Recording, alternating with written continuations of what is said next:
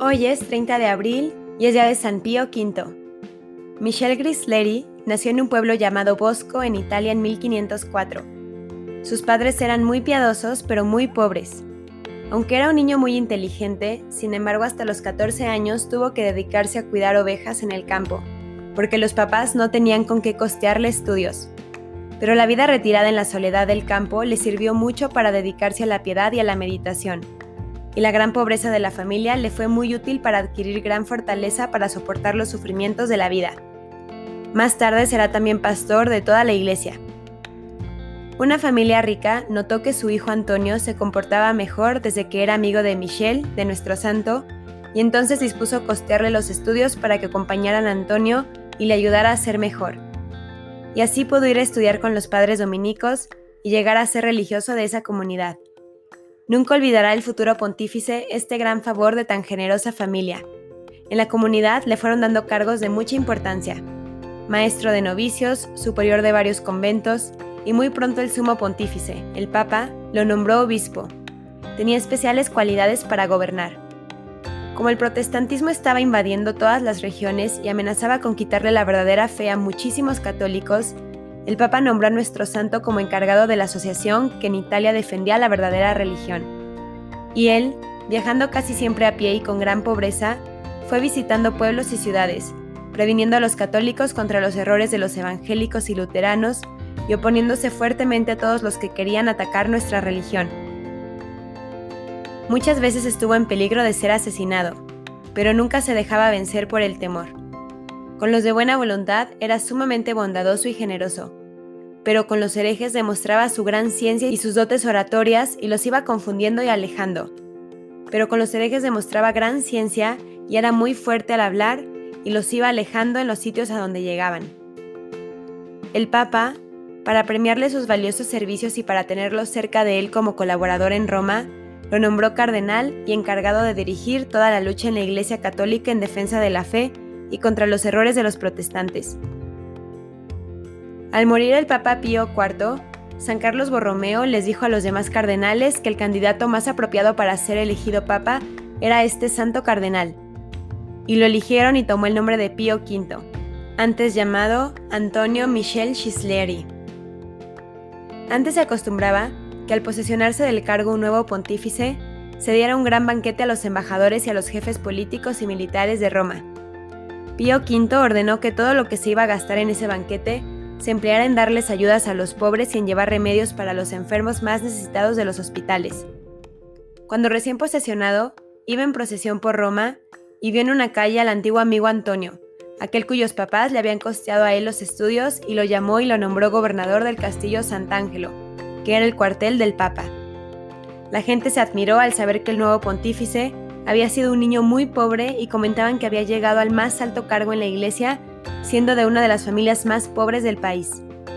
Pío V parecía un verdadero monje en su modo de vivir, de rezar y de mortificarse. Comía muy poco, pasaba muchas horas rezando.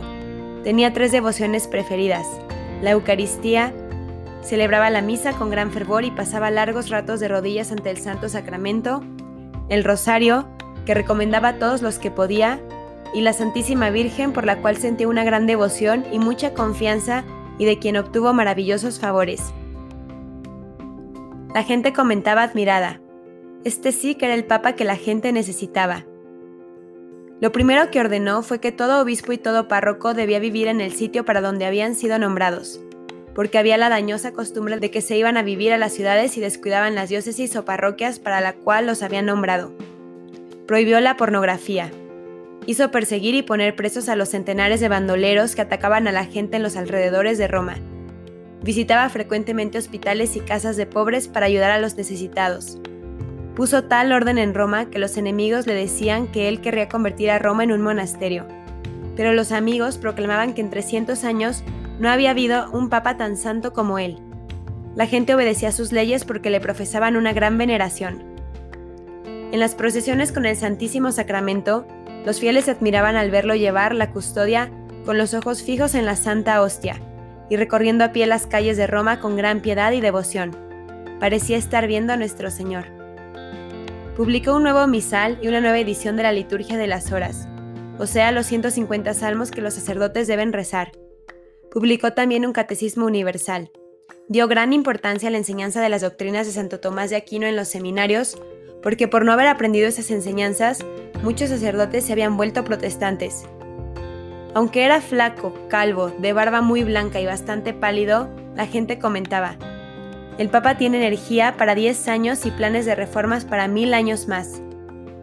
Los maometanos o musulmanes amenazaban con invadir a toda Europa y acabar con la religión católica. Venían desde Turquía destruyendo a sangre y fuego todas las poblaciones católicas que encontraban.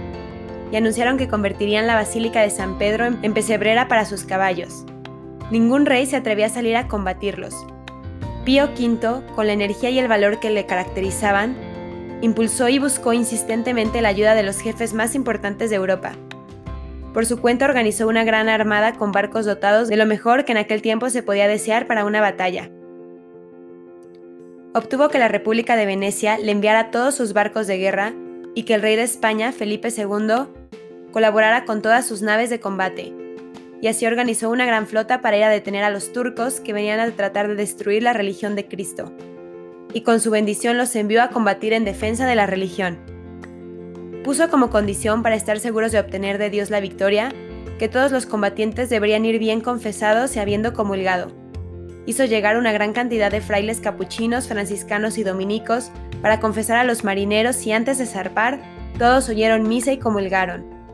Mientras ellos iban a combatir en las aguas del mar, el Papa y la gente piadosa de Roma recorrían las calles descalzos rezando el rosario para pedir la victoria.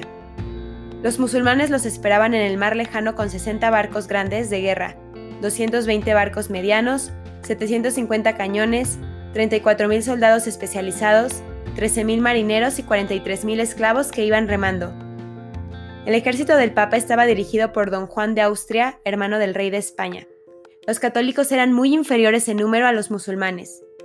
Los dos ejércitos se encontraron en el Golfo de Lepanto, cerca de Grecia. El Papa Pío V oraba por largos ratos con los brazos en cruz, pidiendo a Dios la victoria de los cristianos. Los jefes de la Armada Católica hicieron que todos sus soldados rezaran el rosario antes de empezar la batalla. Era el 7 de octubre de 1571 a mediodía.